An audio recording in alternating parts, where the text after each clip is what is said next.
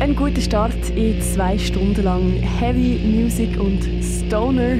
Electric Wizard mit dem Song Dope Throne. Wer den Pamir schon ein bisschen länger lässt, der kennt sich vielleicht schon ein bisschen aus mit Stoner Rock oder mit dem Stoner.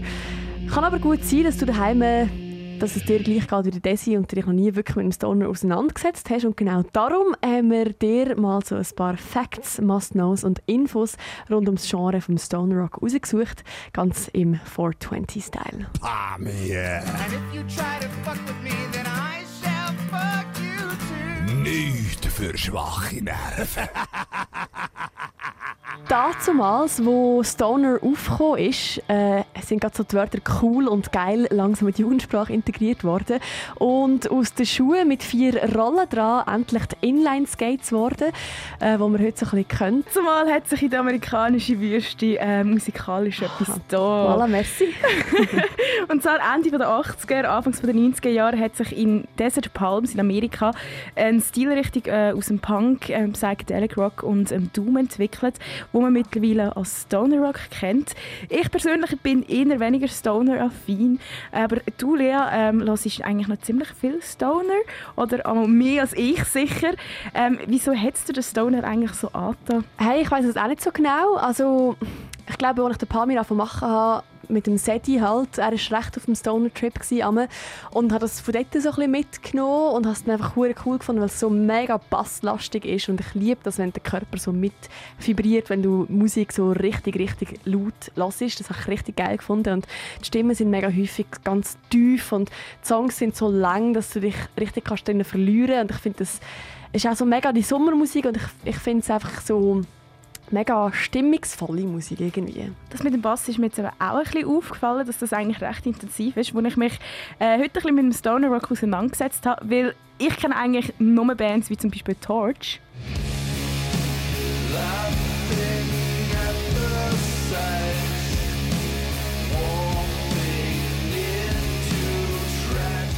Sonst kenne ich eigentlich wirklich keine Stoner-Band. Ja, welche das du äh, musst können und wie das ganze Genre entstanden ist, das lassen wir alles gerade noch an in den nächsten paar Minuten und geben uns zuerst eine von den ganz Urgesteinen im Stoner Rock und zwar gibt es keines mehr im Song Green Machine. Green Machine von Kayes, das ist die erste Band von Josh Om und auch eine oder die erste Band, die sich mit dem Desert Rock oder ähm, so ein dem Stoner Rock einen Namen gemacht haben.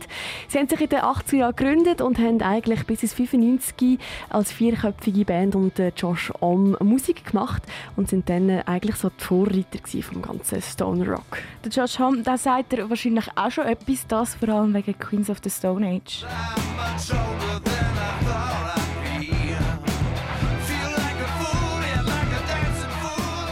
Queens of the Stone Age ist die Band, äh, die er nach Kyos Kaios gegründet hat. Äh, und sie sind auch eine der ersten Stoner Rock, äh, Rock Bands gewesen, was mich persönlich ein bisschen überrascht hat, weil ich die Band eigentlich ziemlich feiere, aber mir wie nie bewusst worden ist oder nie bewusst war, dass ihr Sound eigentlich auch so ein bisschen Stoner Rock zählt oder vor allem das erste Zeug, was sie gemacht haben. Der Begriff Stoner Rock, der hat übrigens ähm, das renommierte Label Roadrunner Records etabliert. Über sie haben wir auch schon ein paar Mal im paar Mir geredet. Ähm, vor dem ist vor allem der Begriff Desert Rock worden, um den Sound des ganzen Genre zu beschreiben. Viele Bands und auch Musikjournalisten haben den Begriff Stoner Rock aber hart nicht gefeiert. Ähm, weil er wie ein Stück weit ein bisschen abwertend war. Weil Stoner kommt obviously, falls du es noch nie gecheckt hast, von stoned, also bekifft sein. Und genau darum äh, haben wir es nicht so geil gefunden, weil das halt meistens auch nicht auf Bands zugestimmt hat, dass sie halt bekifft sind.